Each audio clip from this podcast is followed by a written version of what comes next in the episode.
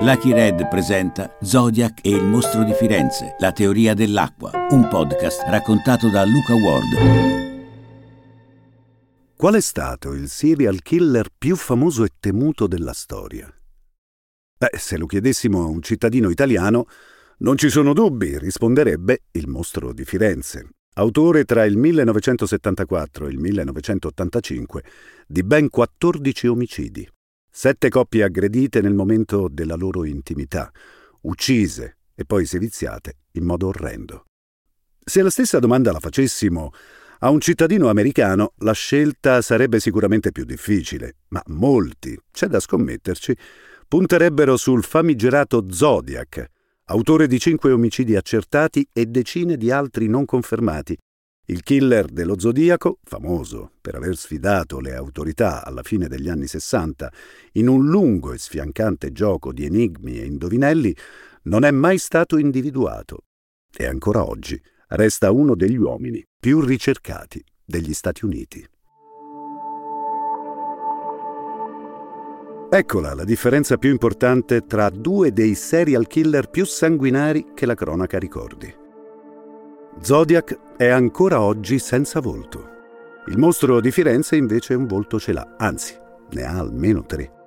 I processi celebrati a Firenze tra il 1996 e il 2000 hanno condannato in via definitiva i cosiddetti compagni di merende, Mario Vanni e Giancarlo Lotti, considerati i complici del vero mostro Pietro Pacciani, morto prima di essere giudicato in via definitiva. Eppure sono in tanti a dubitare di questa verità. Negli ultimi vent'anni molti tra magistrati, giornalisti e criminologi hanno messo in dubbio la validità di quei processi. Tra questi c'è anche Francesco Amicone, un giovane cronista brianzolo di 36 anni che da anni conduce una personale inchiesta che lo ha portato ad affermare che né Pacciani né i compagni di merende siano i veri responsabili della scia di sangue che ha terrorizzato le campagne fiorentine tra gli anni 70 e gli anni 80. Amicone, come detto, non è il solo ad aver maturato questa convinzione, ma è il solo a spingersi molto più in là, il solo ad affermare che il mostro di Firenze e Zodiac siano la stessa persona. So che molti di voi, di fronte a questa affermazione, potrebbero pensare alla trama di un film. Un film assurdo, un B-movie forse, che neanche lo sceneggiatore più fantasioso al mondo potrebbe mai partorire. Lo so io e lo sa anche Francesco Amicone. So che questa teoria può sembrare incredibile. Chi l'ascolta la prima volta dirà che non è possibile perché sono due casi clamorosi, entrambi irrisolti che siano la stessa persona è assurdo in realtà. Anche se anch'io se avessi letto una cosa del genere mi sarei messo a ridere probabilmente. Però quello che ho fatto è semplicemente studiare i casi, indagare e mettere insieme una serie di indizi. Non stiamo parlando di tanti indizi separati, ma tanti indizi connessi in qualche modo. È una questione di tanti piccoli indizi che insieme mi danno una probabilità che via via è sempre più elevata che questa sia la persona giusta. Francesco Amicone ha dedicato gli ultimi anni della sua vita a questa pista investigativa. Ha studiato le carte, messo insieme prove, letto e riletto decine e decine di testimonianze e poi ha bussato alla sua porta.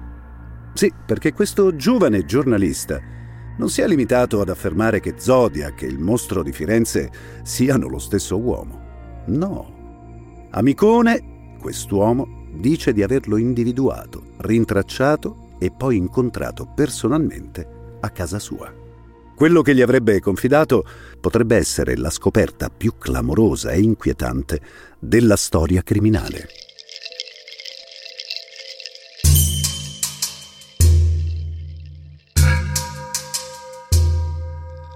Zodiac e il mostro di Firenze, la teoria dell'acqua è un podcast prodotto da Lucky Red, scritto da Matteo Billi, Giovanni Boscolo e Emanuele Cava.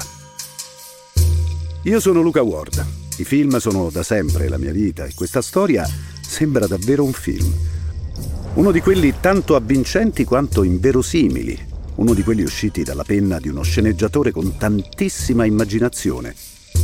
E invece no, questo non è un film.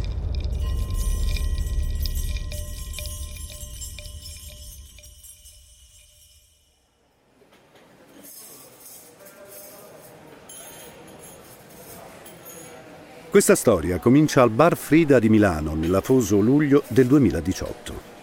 Quello che si presenta davanti a noi è un ragazzo giovane, con i capelli scompigliati, una maglietta un po' usurata e una tracolla. Davanti a una birra, Francesco Amicone comincia a raccontare la sua storia, partendo dal momento più difficile. Il giorno in cui è andato a casa di quello che, a suo dire, sarebbe uno dei serial killer più ricercati al mondo.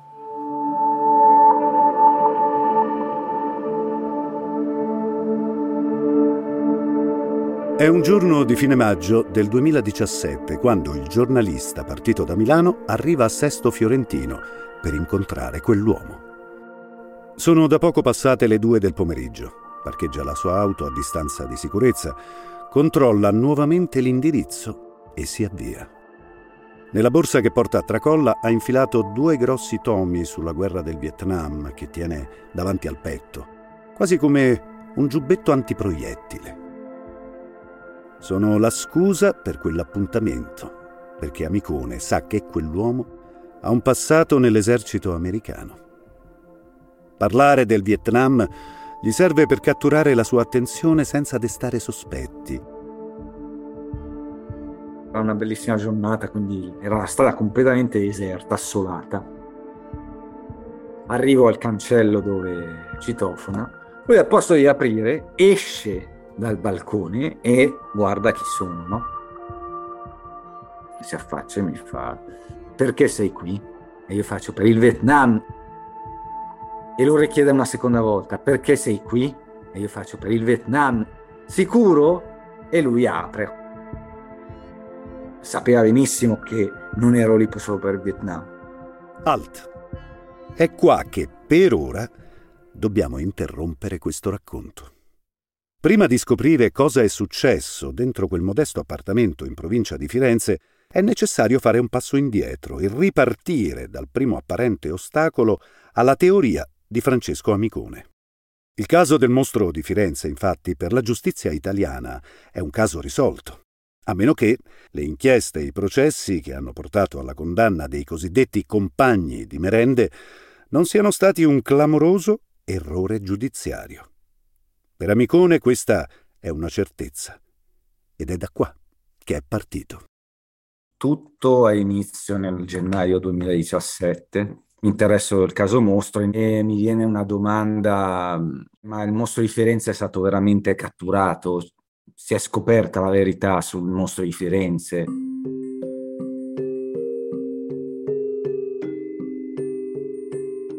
C'era movente, non è stata trovata la pistola, l'arma del delitto, non ci sono impronte, non c'è DNA, non c'erano prove, ecco. A sostenere l'inconsistenza dei processi sul mostro di Firenze, come detto, Amicone è in buona compagnia. A guidare la lunga fila degli scettici c'è Piero Toni, il procuratore generale di Firenze, che in appello ha ribaltato la condanna a Pacciani e ottenuto la sua, seppur provvisoria, assoluzione.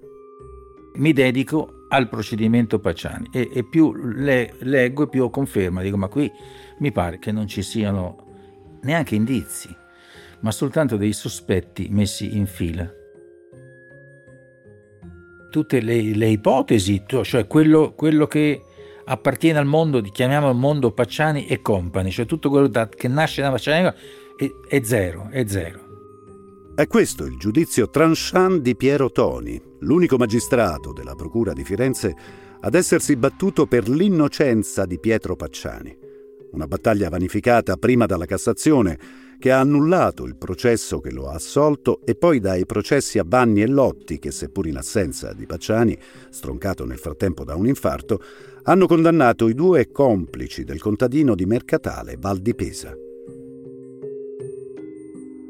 Ma per capire davvero se i processi hanno condannato tre innocenti, bisogna tornare all'inizio di questa storia, esattamente a 50 anni fa, quando il mostro ha iniziato a colpire. 14 settembre 1974. A Borgo San Lorenzo, un piccolo paese alle porte di Firenze, l'estate non è ancora finita. Stefania Pettini e Pasquale Gentilcore, 18 e 19 anni, decidono di appartarsi in una stradina sterrata per godersi un po' di intimità. È appena calata la notte. L'aria è fresca e tutto intorno la pace e il silenzio della campagna. Sembra il luogo ideale per due giovani innamorati e invece no. All'improvviso, uno, due, tre, otto colpi di pistola infrangono i vetri dell'auto e raggiungono Stefania e Pasquale. Lui muore sul colpo, lei è ancora viva. Il killer la trascina fuori dalla macchina e la finisce a coltellate. Subito dopo torna da Pasquale per essere sicuro infligge anche su di lui cinque pugnalate. È a quel punto che si accanisce sul cadavere della ragazza. I carabinieri che la mattina dopo accorrono sulla scena del crimine trovano sul corpo di Stefania decine e decine di tagli inflitti post mortem. 96 per la precisione. E poi la scoperta più macabra. Un tralcio di vite inserito nella vagina. È un delitto che per le modalità con cui è stato eseguito non può lasciare indifferenti. Peccato che le indagini non portino a niente e pochi mesi più tardi venga già dimenticato dagli organi di informazione convinti di trovarsi di fronte al gesto isolato di un folle, un maniaco che magari si era invaghito di Stefania senza essere ricambiato. Nessuno in quel momento può immaginare di avere a che fare con un serial killer, né tantomeno con quello che verrà ribattezzato il mostro di Firenze. Per arrivarci bisogna aspettare ancora molti anni, sette per l'esattezza. È il 6 giugno del 1981 quando a Mosciano di Scandicci, a 15 km dal capoluogo toscano, un'altra coppietta viene aggredita con le stesse identiche modalità. Carmela Di Nuccio ha 21 anni e lavora come pellettiera. Il fidanzato, Giovanni Foggi, 30 anni, è un dipendente dell'Enel. Si conoscono da poco, 3-4 mesi, ma sono fidanzati ufficialmente soltanto da una quindicina di giorni. Quella sera, dopo cena, escono per prendere un gelato, ma con l'ordine perentorio della mamma di Carmela di rientrare al massimo per le 11. Forse vanno davvero a prendere il gelato, ma subito dopo, a bordo della Fiat Ritmo di Giovanni, si dirigono nelle campagne in direzione di Mosciano di Scandicci. Dopo alcune centinaia di metri, Lasciano la strada asfaltata per entrare su una strada sterrata e parcheggiano in una piazzola fra gli ulivi. Fanno appena in tempo ad appartarsi quando una serie di proiettili infrangono i vetri e li colpiscono a morte. Anche stavolta, dopo aver sparato, il killer si avventa sui corpi con numerose pugnalate. Quello che succede dopo, però, stavolta è ancora più inquietante. Carmela viene completamente spogliata e con tre precisi fendenti le viene asportata una parte del pube. Un rituale che si ripete soltanto quattro mesi più tardi, il 22 ottobre 1981. Stefano Baldi e Susanna Cambi sono fidanzati da sette anni e hanno deciso da poco di sposarsi. Chi conosce Susanna dice che da mesi non pensa ad altro. Quella sera, dopo aver cenato a casa di lui a Calenzano, Escono dicendo che sarebbero andati al cinema, a Firenze. È una piccola bugia. A bordo della Golf nera appena comprata da Stefano, coi risparmi del suo lavoro da impiegato in un lanificio della zona, si addentrano nella campagna e si fermano in un viottolo deserto vicino a un casolare abbandonato. I colpi che infrangono i vetri dell'auto, ancora una volta, arrivano dal buio e vanno tutti a segno. Cinque proiettili per lei e quattro per lui. Le pugnalate per assicurarsi che i ragazzi abbiano esalato l'ultimo respiro e poi lo scempio, anche sul corpo di Susanna. Il killer, come a Carmela quattro mesi prima, le asporta una parte del pube. È in quel momento che i giornali e tv in tutto il paese cominciano a parlare del mostro di Firenze. I rituali post mortem infatti indicano chiaramente che è la mano dello stesso maniaco e a fugare ogni dubbio ci pensano i rilievi sulle scene del crimine. I bossoli che hanno sparato e ucciso le tre coppiette sono gli stessi. Winchester calibro 9, con una H stampata sul fondello. E c'è di più. Su tutti i bossoli ci sono le stesse identiche striature, i segni che ogni pistola lascia sui bossoli dopo averli espulsi. Striature diverse e uniche per ogni modello di pistola. E la prova che a sparare è stata sempre la stessa, una beretta calibro 22 la stessa che torna a colpire ancora un anno dopo.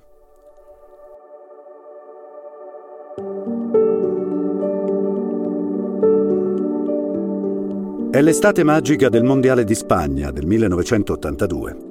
Di quegli orrendi delitti avvenuti un anno prima non se ne parla più. Per questo il 19 giugno Paolo Mainardi, di 22 anni, e Antonella Migliorini, di 19, si sentono al sicuro quando intorno alle 23 parcheggiano la Seat 147 di Paolo in uno spiazzo ai bordi di via Virginio Nuova, in località Baccaiano di Montespertoli. Le modalità sono sempre le stesse, ma questa volta i piani del mostro vengono rovinati dalla reazione del ragazzo che dopo i primi colpi sul vetro anteriore dell'auto riesce a ingranare la marcia e tentare una fuga disperata. L'auto attraversa con uno scatto la strada provinciale, ma finisce con le ruote nel fosso, sul lato opposto. Il killer spara due colpi precisi che infrangono i fanali accesi dell'auto puntati verso il cielo. Poi finisce entrambi i ragazzi ed è costretto a dileguarsi senza finire il lavoro. Niente rituale post mortem quindi stavolta. E neanche l'anno successivo, il 9 settembre del 1983, quando il mostro commette un altro errore. Nei boschi di Giogoli si avvicina a un pulmino Volkswagen e spara a quella che crede essere una coppia in cerca di intimità. A morire invece sono due turisti tedeschi, Horst Meyer e Jens Uwe Rusch. Uno dei due ha i capelli molto lunghi, tanto che al buio potrebbe essere scambiato per una ragazza. Il mostro ha fatto già dieci vittime e in tutta la Toscana la paura del serial killer delle coppiette è diventata una psicosi. Polizia e carabinieri sconsigliano a chiunque di appartarsi in luoghi isolati. Le famiglie invitano i figli a portare le loro fidanzate a casa, mentre gli inquirenti presidiano tutte le campagne intorno a Firenze. Ma è tutto inutile. Il 29 luglio del 1984, con la stessa cadenza annuale, il killer più famoso e temuto d'Italia torna in scena e il copione non cambia di una virgola. A Bicchio sono le 21.15, quando Claudio Stefanacci, 22 anni, e Pia Rontini, 18, escono di casa e salgono a bordo di una Fiat Panda allontanandosi dal centro del paese. Mezz'ora più tardi, cinque colpi di arma da fuoco rimbombano nella campagna circostante. Claudio, rannicchiato nel vano posteriore, è stato raggiunto da tre colpi di arma da fuoco e presenta ferite da arma da taglio inferte con la solita inaudita violenza. Pia, invece, è sdraiata, supina, a meno di dieci metri dalla fiancata dell'auto vicino ad un palo dell'alta tensione che si erge come una croce in mezzo a un campo di erba medica. Nella mano destra stringe ancora il reggiseno e la camicetta. È stata colpita da due proiettili e le sono stati inferti sul collo due colpi orizzontali di arma da taglio. E poi di nuovo la macabra firma del mostro. Il corpo di Pia viene straziato con l'escissione di una parte del pube. L'ultimo duplice delitto, ancora una volta, avviene a un anno di distanza, come sempre d'estate. L'omicidio si consuma fra il 6 e l'8 settembre del 1985. Ancora oggi, sulla data esatta, non c'è certezza. Le vittime sono due turisti francesi, Jean-Marie Cravescili, 25 anni, e Nadine Moriot, che di anni ne ha 36, e in Francia ha due bimbe che la aspettano, avute da una precedente relazione. I colpi di pistola li raggiungono mentre si trovano all'interno della tenda, montata in una piazzola in località Scopeti. Il ragazzo ferito, ma ancora vivo, riesce a uscire dalla tenda e a scappare in direzione del bosco, ma il mostro lo insegue, gli spara alla schiena e lo finisce a coltellate. Nadine invece viene trascinata già morta fuori dalla tenda e lì si compie l'ennesimo rituale, ma con una nuova agghiacciante novità. Oltre ad una parte del pube, il killer le asporta anche una parte del seno sinistro. Il perché lo si capisce 24 ore dopo la scoperta dei corpi. Una busta anonima indirizzata a Silvia della Monica, il magistrato che fino a pochi mesi prima era titolare delle indagini sul serial killer, arriva negli uffici della Procura di Firenze. All'interno, in un sacchetto ben sigillato, c'è il lembo del seno della povera Nadine Moriot. Per gli inquirenti che indagano senza risultati è l'ennesimo schiaffo in faccia. Non solo il killer delle coppiette agisce indisturbato da più di dieci anni, ma addirittura arriva a sfidarli apertamente, prendendosi gioco di loro. Il clima che si respirava in quegli anni tra gli inquirenti fiorentini lo ricorda l'ex procuratore Piero Toni. Il caso del mostro di Firenze occupava i pensieri di tutti i fiorentini, credo di tutto il mondo, e probabilmente questa è stata la causa, secondo me, dell'ansia investigativa. C'è stato un momento che il peso era mondiale, cioè era tutto il mondo che aspettava che, che, si pigliasse, che si riuscisse a trovare e nessuno trovava nulla, era quello il cosa. Ecco, ecco perché a un certo punto le forzature, le forzature sono anche non giustificabili ma comprensibili. Il 1985, che fu l'anno dell'ultimo, quello dell'ultimo duplice omicidio, quello di Scopeti, il mondo era indignato. Era indignato per il fatto che dopo vent'anni nessuno avesse ancora capito nulla. Tant'è vero, nell'86 viene istituita la squadra antimostro, la SAM. Fino al 1986, quando viene istituita la squadra antimostro, le inchieste dei magistrati fiorentini si erano sempre rivelate un buco nell'acqua. A guidare il nuovo team dedicato esclusivamente all'inchiesta è stato chiamato Ruggero Perugini, il super poliziotto che si è formato a Quantico negli States con l'FBI. Ai cittadini che chiedono a gran voce la cattura del serial killer, Perugini si presenta con un'intervista in diretta nazionale in cui rivolge un appello direttamente al mostro di Firenze. Io non so perché, ma ho la sensazione che tu in questo momento mi stia guardando. E allora ascolta. La gente qui ti chiama mostro, maniaco, belva. Ma in questi anni credo di aver imparato a conoscerti, forse, forse anche a capirti. E so, so che tu sei soltanto il povero schiavo, in realtà, di un incubo di tanti anni fa che ti domina. Tu sai come, quando e dove trovarmi. Io aspetterò. All'appello, in realtà, il mostro non risponderà mai. Ma una svolta nelle indagini arriva comunque. È il 1991. Sono passati sei anni dall'ultimo duplice delitto e la SAM di Ruggero Perugini ha individuato un possibile sospettato. Si chiama Pietro Pacciani. È un contadino che vive a Mercatale Val di Pesa, un piccolo paese sulle colline intorno a Firenze, nel raggio di pochi chilometri da tutti i luoghi in cui il mostro ha colpito. A guidare gli inquirenti su di lui è una lettera anonima arrivata ai carabinieri dove il contadino viene dipinto come una persona estremamente violenta. Controllate quell'uomo, dice l'anonimo, quel contadino dalle scarpe grosse e il cervello fino. In realtà l'uomo era già in una lista di potenziali sospettati da qualche anno a causa del suo curriculum criminale. Pacciani infatti ha già un precedente per omicidio, un uomo ucciso nel 1951 con 19 coltellate in mezzo alle campagne, dove il contadino lo aveva colto in flagrante in atteggiamenti intimi con la sua fidanzata.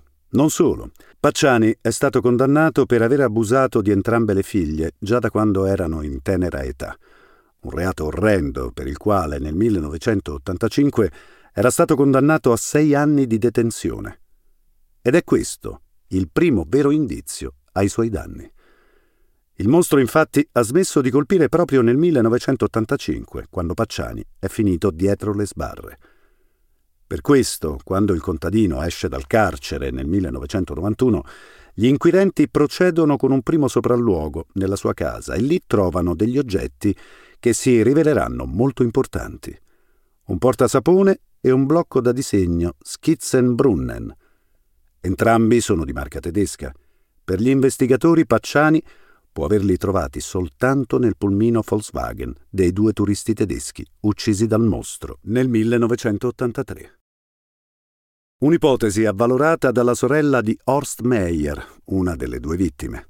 La ragazza, sentita dagli inquirenti, racconta che Horst in Germania aveva frequentato dei corsi di disegno e che quel blocco lo ha visto più volte nella sua stanza. Ruggero Perugini, a capo della squadra antimostro, è convinto di aver finalmente imboccato la strada giusta e decide di procedere ad una perquisizione più approfondita nell'abitazione di Pacciani. È il 27 aprile del 1992. È il momento decisivo dell'inchiesta. Ce lo raccontano Francesco Amicone e l'ex giudice Piero Toni. Gli agenti di polizia giudiziaria si presentano a casa dei Pacciani, inizia la maxi perquisizione in cui si tenta di di trovare qualsiasi prova del crimine che lo colleghi ai delitti del mostro. Fanno di tutto, si, si trapana nei muri, si cerca ovunque, eh, soprattutto la pistola in questione, la beretta, cartucce, coltello, i cosiddetti feticci, cioè le parti anatomiche femminili tagliate e poi asportate al mostro, Ricordo che finalmente, quello che si diceva, finalmente siamo riusciti a incastrarlo. Scavarono, eh, già avevano fatto un'altra perquisizione, misero a soqquadro tutto, rivoltarono il terreno, niente. A un certo punto, mentre sono disperati, e così si racconta, c'è Perugini, stanno panda via, vedi un, un, un qualche cosa che luccica in un palo di cemento.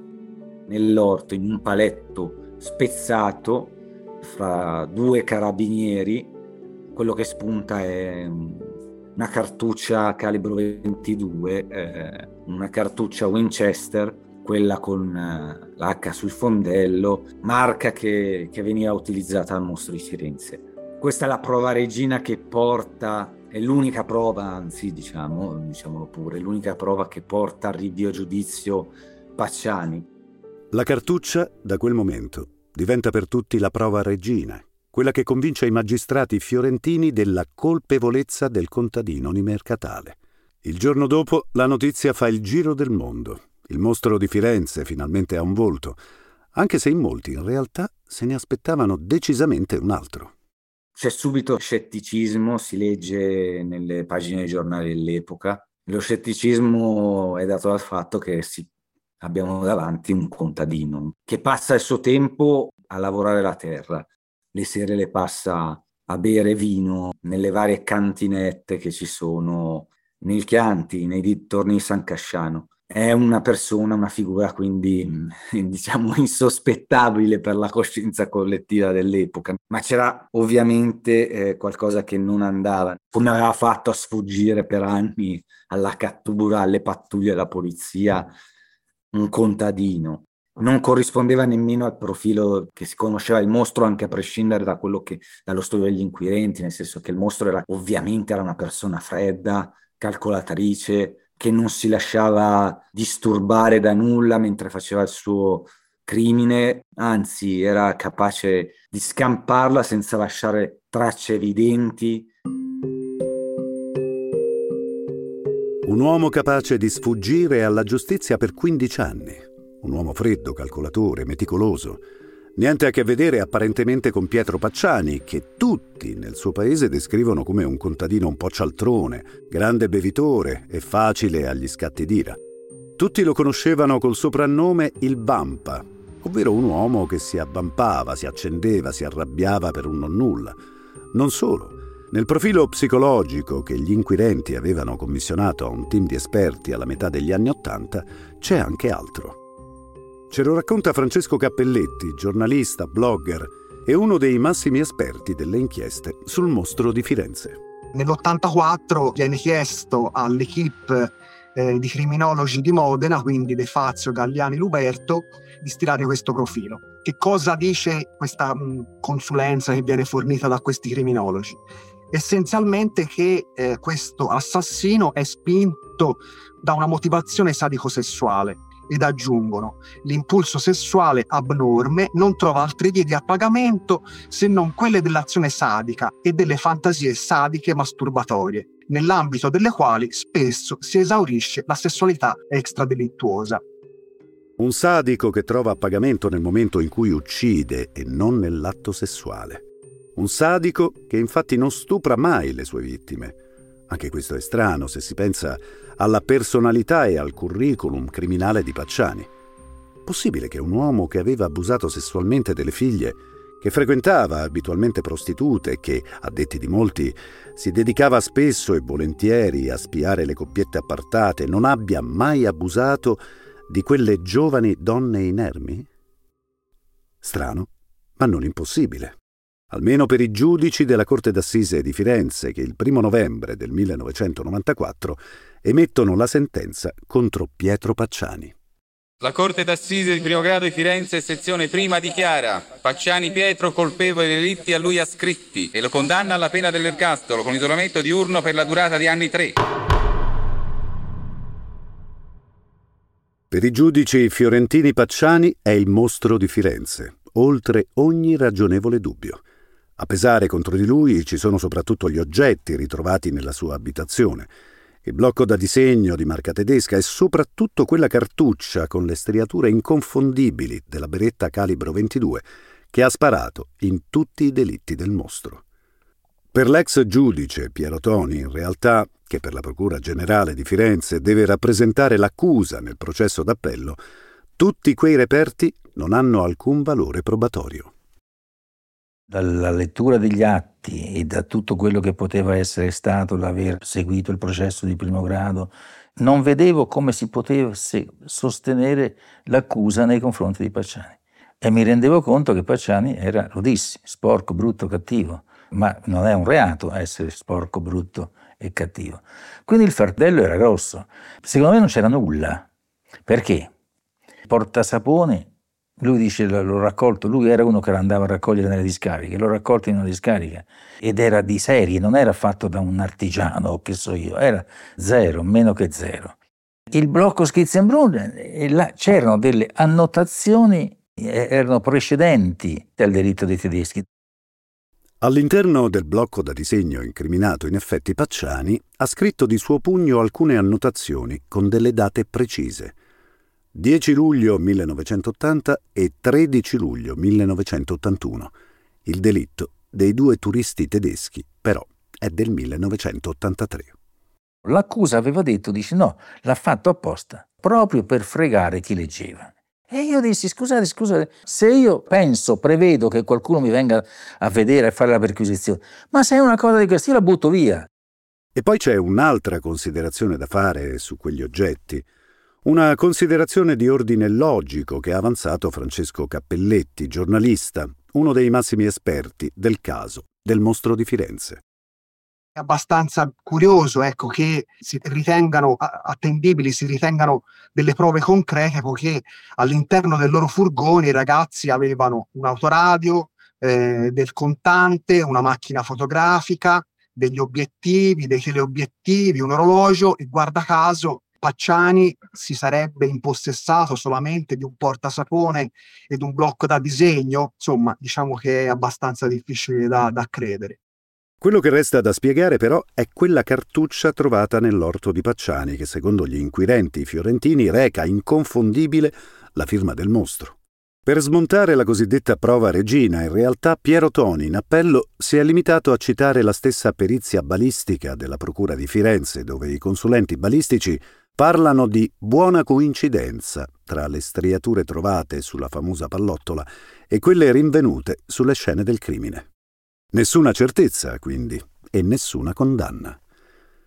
Il 13 febbraio del 1996 Pacciani viene assolto per non aver commesso il fatto. È una sentenza clamorosa che smentisce il lavoro della squadra antimostro e della Procura di Firenze e che l'opinione pubblica accoglie con un misto di stupore e indignazione. Possibile che tutto quello che si è detto per anni sull'orco travestito da contadino fosse solo una suggestione?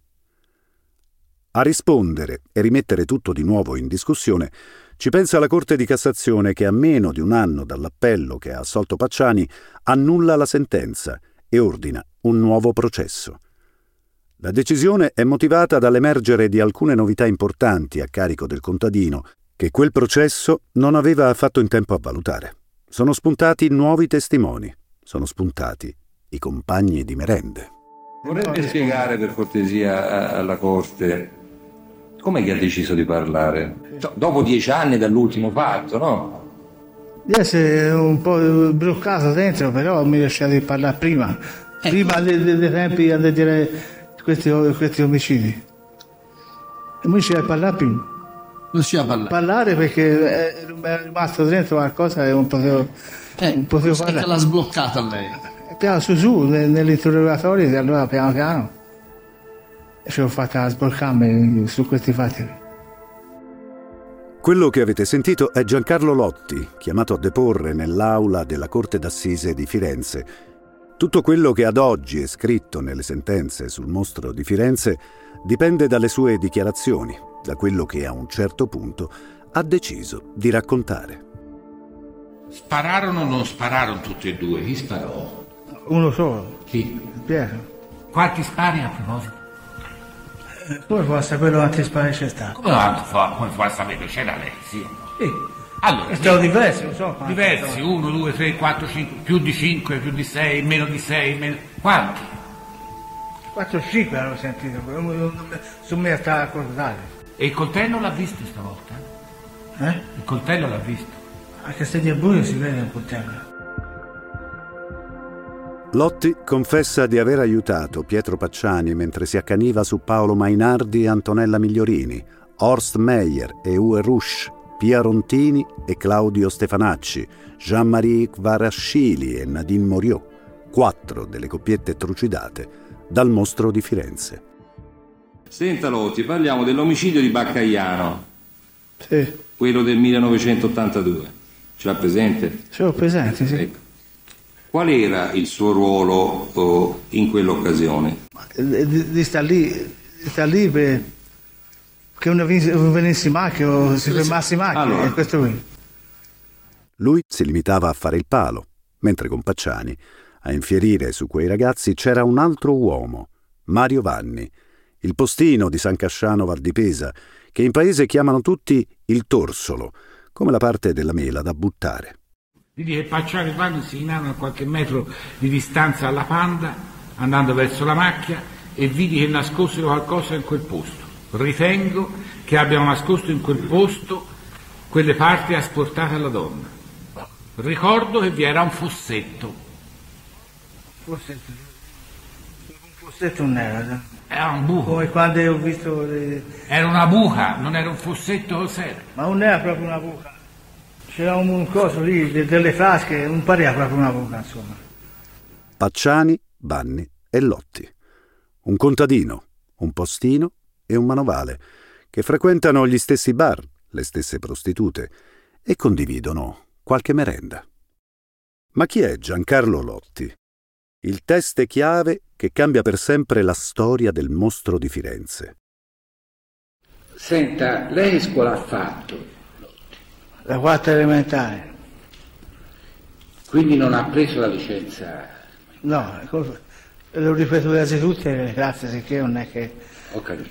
So scrivere il mio nome e, e basta. basta. Scrivere lettere non, non, non so scrivere. Vabbè. Il mio nome so scrivere. Vabbè. Disoccupato, con un passato da alcolista, viene assistito dalla Caritas e vive in un piccolo appartamento che gli ha messo a disposizione il parroco del suo paese lo stesso parroco che all'epoca prese il telefono per mettere in guardia il procuratore Piero Toni. Mi arriva una telefonata da un prete e mi dice, dottore, ho sentito dire che lei pensa che Lotti, oh, Lotti io lo ospito. Guardi, non di, neanche una parola deve credere, neanche una parola su Lotti lo, lo prende in giro tutti, dice che vede i marziani, dice che vede qua, gli dicono che hanno, gli dicono di tutto, è proprio uno che non è un mentecatto completo. Giancarlo Lotti effettivamente è un semi-analfabeta che a malapena sa esprimersi e che senza l'aiuto di un parroco vivrebbe in miseria. Anche a lui in paese gli hanno anche affibbiato un nomignolo, Katanga, un modo evidente per sottolineare, alla maniera crudele di certi toscani, il suo stato mentale problematico. Della scarsa attendibilità di Giancarlo Lotti ce ne parla anche Walter Biscotti, avvocato di fama, che assiste alcuni familiari delle vittime del mostro.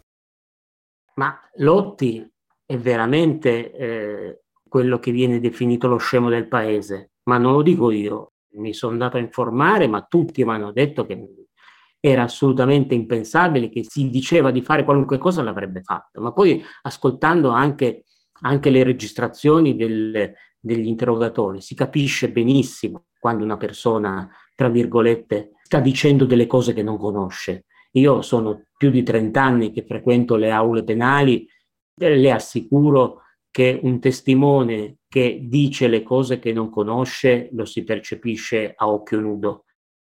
Della stessa opinione è anche Francesco Amicone. Lotti è completamente analfabeta, quindi abbiamo una persona fragilissima incalzata a poliziotti che vogliono arrivare alla conclusione di qualcosa. È ovvio che se te incalzi una persona addirittura molto fragile, una persona analfabeta, quindi non istruita, che la incalzi con certe domande a una posizione di autorità, non dico che puoi farle dire qualsiasi cosa, ma il rischio è quello. Per Francesco Cappelletti, giornalista ed esperto del caso, a smentire il racconto di Lotti ci sarebbero anche altre ragioni ci sono dei, delle tracce di trascinamento sulle zone degli omicidi che fanno presumere che se fossero state almeno due persone, anziché trascinarli, avrebbero, avrebbero sollevato le vittime e deposte dove poi sono state trovate. Questo secondo me è un primo elemento. Non sono un criminologo, quindi posso fare delle semplici considerazioni di buon senso, però è raro, se non impossibile, a mio avviso, trovare delle persone che vivano in modo parallelo certe passioni, certi interessi, ovvero già tra amici a volte si fa fatica a scegliere un locale in quale ritrovarsi, una pizzeria da scegliere, oppure come e dove trascorrere un fine settimana insieme, tutti assieme. Condividere con altri il desiderio di uccidere giovani coppie per poi escindere la vittima femminile parti anatomiche credo sia praticamente impossibile, cioè si tratta di un, un desiderio talmente esclusivo e personale che cioè, in questo caso non basta condividere un interesse, si tratta di una patologia inconsueta per fortuna, quindi ecco, non è così frequente avere due persone che condividano la stessa patologia. Già, è questa una delle considerazioni su cui ancora oggi criminologi di tutto il mondo non sembrano avere molti dubbi. I serial killer sono persone disturbate, maniaci con patologie uniche ed esclusive che mai o quasi mai possono condividere con qualcun altro. La storia dei serial killer è lì a dimostrarlo. E non basta. Nell'estate del 1989, quando ancora gli inquirenti brancolavano nel buio, la Procura della Repubblica di Firenze invia un'inchiesta all'FBI per eseguire una profilazione del mostro di Firenze. Vengono allegati alla richiesta le fotografie, le mappe delle aree dei duplici omicidi, i rapporti e le perizie. In risposta arriva una profilazione che l'FBI realizza secondo i parametri dei serial killer americani, dove in uno dei passaggi si legge testuale questi attacchi sono stati perpetrati, nell'opinione degli analisti che hanno esaminato il materiale inviato, dal medesimo aggressore, che ha agito da solo.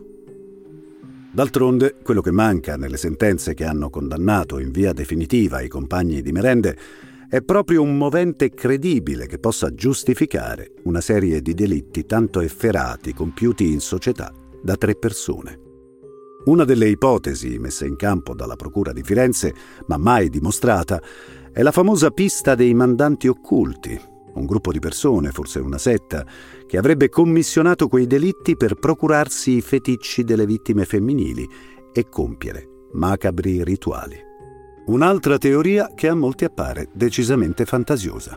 Francesco Cappelletti. Si arriva durante il dibattimento dei compagni di merende a scoprire che un probabile movente eh, poteva essere il procurarsi questi feticci, ma i feticci vengono asportati dal mostro di Firenze quattro volte su otto, quindi se Pacciani, Vanni e Lotti erano eh, stati inviati a compiere questi turpi crimini, i mandanti rimanevano a bocca asciutta quattro volte su otto. E poi, se veramente questa setta, questo gruppo di mandanti eh, avevano bisogno di, que- di questi feticci, non c'era proprio verso di trovare degli esecutori un tantino più capaci, un tantino più svegli di Torsolo, Catanga e il, il, lavoratore della terra agricola. Ecco, insomma, diciamo che è una teoria che a mio avviso fa abbastanza acqua. Non riesco a crederci neanche se mi pagassero, ecco. Quello che è certo è che se ancora oggi il dibattito sui processi ai compagni di merenda è così vivo, è perché le contraddizioni, le zone d'ombra, le cose che non tornano sono ancora tante. Una su tutte, il famoso proiettile nell'orto di Pacciani.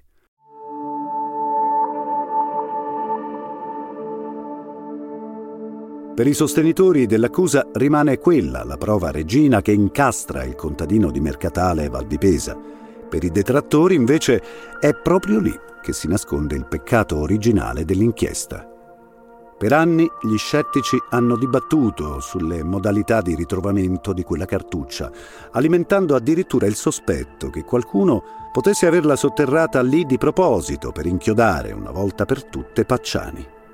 Veleni che ovviamente non hanno mai trovato alcun riscontro, ma che sono tornati d'attualità in tempi recenti, quando su quella pallottola è emersa una clamorosa novità.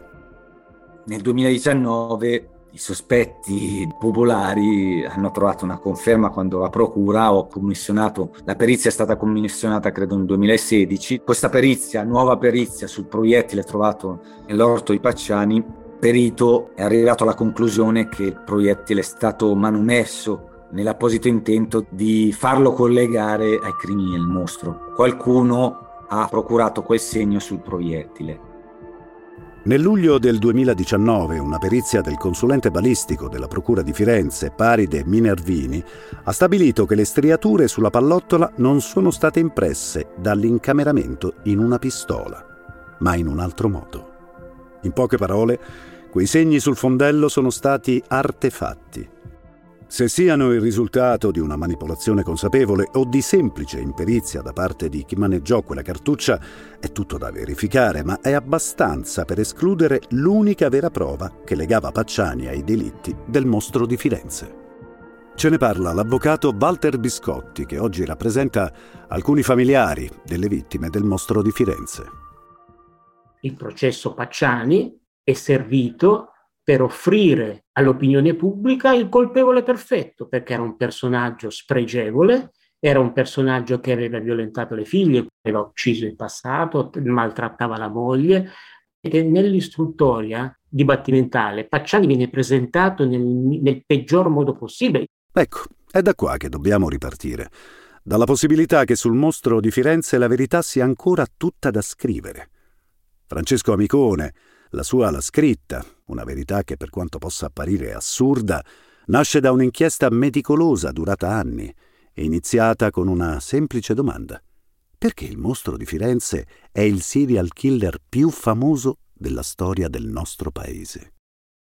Trattandosi di omicidi efferati, cioè una figura di un serial killer che si aggira nei dintorni di una città o comunque di paesi nelle aree frequentate dalle coppiette che fanno la cosiddetta camporella e uccidendole non c'è mai stata in Italia. Per Amicone la risposta è semplice. Non si era mai sentito di un mostro che uccide coppiette in Italia. Anche gli psichiatri nominati dalla Procura, Francesco De Fazio, Salvatore Luberto, Ivan Galliani, riscontrano la stessa anomalia nella loro perizia sulla vicenda. Tali delitti, infatti, sono commessi in prevalenza nei paesi di lingua e cultura germanica e anglosassone. Per trovare qualche precedente bisogna andare fuori dal nostro paese e infatti è proprio quello che fece il magistrato Silvia della Monica quando, a corto di indizi utili sull'inchiesta sul mostro, si rivolse all'Interpol per verificare altri casi di omicidi simili nel resto del mondo. È la stessa strada che ha seguito a Micone. Possibile che il mostro sia venuto da un altro paese?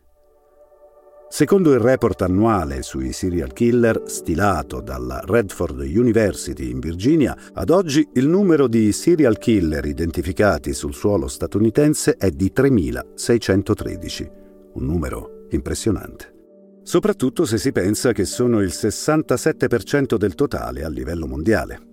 Il fenomeno dei serial killer quindi è tipicamente anglosassone, molto più raramente si è riscontrato nei paesi latini dove di solito gli omicidi hanno moventi più di natura passionale, politica, di vendetta o legata alle organizzazioni criminali. Io mi sono basato su questa osservazione, sull'osservazione del fatto che questo fenomeno è un fenomeno che si rincontra nei paesi, negli Stati Uniti, in contesti diversi da quello italiano. Ho costruito un profilo, quindi una persona che possibilmente poteva venire dall'estero, avrebbe potuto venire dall'estero perché non ci sono casi simili in Italia, se devo cercare qualcuno, devo cercare una persona che viene dall'estero, uno straniero, che può aver commesso crimini simili all'estero, quindi può aver anche ucciso coppie all'estero e non era stato catturato. Qualcuno con queste caratteristiche effettivamente c'è. Qualcuno che nella baia di San Francisco tra il 1968 e il 1969 ha aggredito almeno quattro coppiette. Tre di queste erano appartate in auto di notte in un luogo isolato. Non a caso, alcuni giornalisti all'inizio lo avevano ribattezzato il killer degli innamorati. Lui più tardi ha scelto per sé un altro nome, Zodiac. Ascolta tutte le puntate della serie in esclusiva su Amazon Music.